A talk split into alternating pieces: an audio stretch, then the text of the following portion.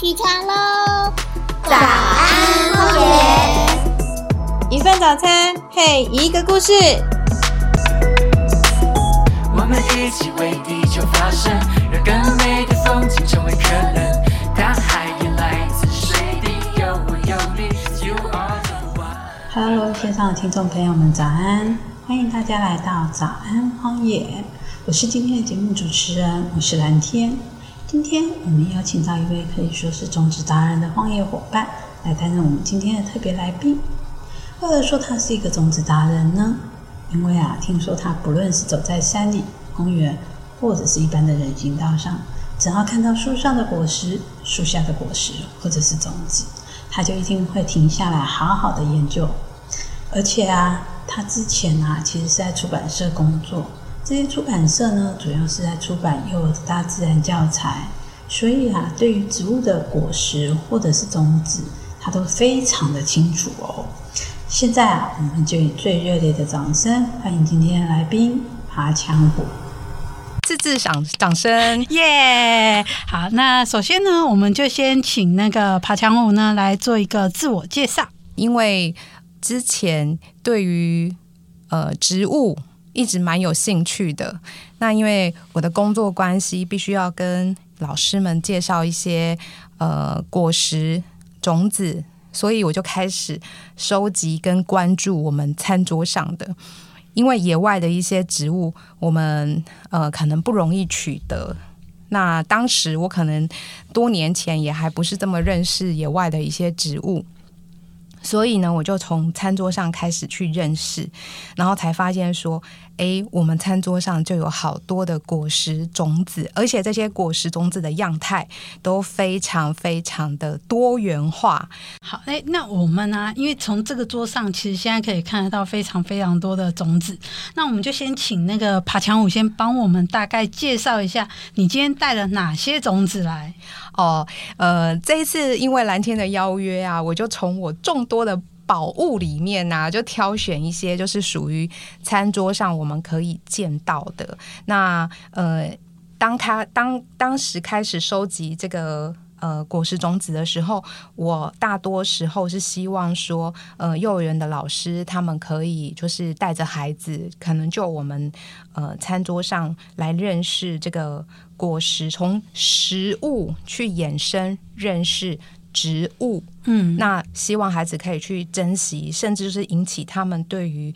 呃植物的好奇心，然后去探索这些果实种子不同的样态。哎，为什么它会长这样？呃，为什么呃它有很坚硬的外壳？所以呢，一开始我都会从水果类。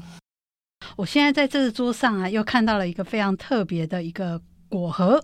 好，它长得呢就一颗白白的，然后小小的。那我们来问一下爬墙虎，哎，这一颗是什么东西呀、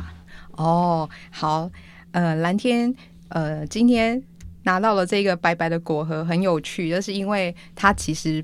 呃，这个水果是要靠就是进口的，就是我们、嗯。台湾并没有就是种植它这样子，嗯，那我一讲你可能其实就知道的。它的果实呢红红的，然后呢它有一个果梗，嗯，那呃基本上它要在比较冷的地方才有，算是有点昂贵的水果。以前我们可能没有办法吃到它的原原生的，就是果实，大部分可能在蛋糕上面啊。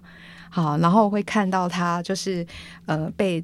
做的红红的，然后吃它腌制的。哦，我知道了，是谁？是樱桃。樱桃太厉害了。但是其实现在在路边河堤啊，那些其实有时候也会看到樱桃叶，就是小小颗的。哦，它没有那么的大，但是它就是小小颗的，然后有时候也会看到小鸟在吃它。呃，那个有的不一定是樱桃，就是长得像樱桃。嗯，不是樱花树开的结的果都是樱桃吗？呃，并不是，樱花开的就是樱花的果实。那当然是它跟呃樱桃其实是同科的，没有错。嗯，但是如果你有机会，樱花开过以后的果实，等它红的时候，你可以去拔一颗来吃吃看。有，其实我好奇，我们有吃过，因为看小鸟都很喜欢吃。那请问滋味如何？呃，酸酸苦苦涩涩 的, 涩的，对，但小鸟很爱耶。对，如果真的要吃它，可能有一些人也是会采了以后，然后再做腌制的动作。就是对于这种比较苦涩的果实，就是我们通常就用腌制的方式，嗯嗯嗯比如像那个我们呃台湾很原生种的，像那个树莓、秋梅、嗯嗯，好。然后呃，樱桃的话，就是其实它跟樱花的。呃，是同一家族同科的，都是蔷薇科的，没有错。嗯、但是呃，樱花的果实真的比的确比较不好吃，然后它里面的果核也比较小。你吃完以后，你应该知道它的那个果实其实是很小的吧？我一开始在收集这个呃樱桃籽的时候也很好玩，因为就是呃可能到季节，有时候家里就是还是会买樱桃然后来吃。那那时候我在收集就是餐桌上的这些水果或者是蔬菜的种子的时候，我就发现哇，把樱桃籽就是用菜瓜布就是特别在洗干净、吃干净、洗干净之后，发现它的呃果核其实它的木质化其实是很美的。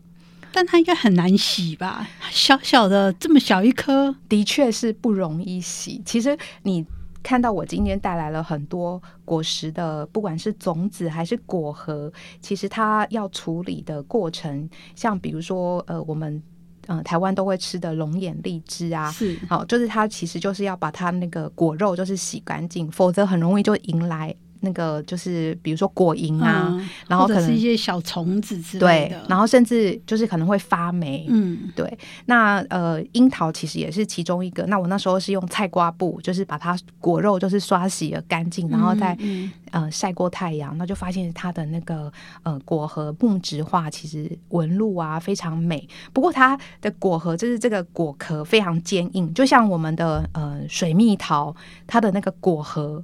好也非常坚硬，或者是像这一颗是枣子，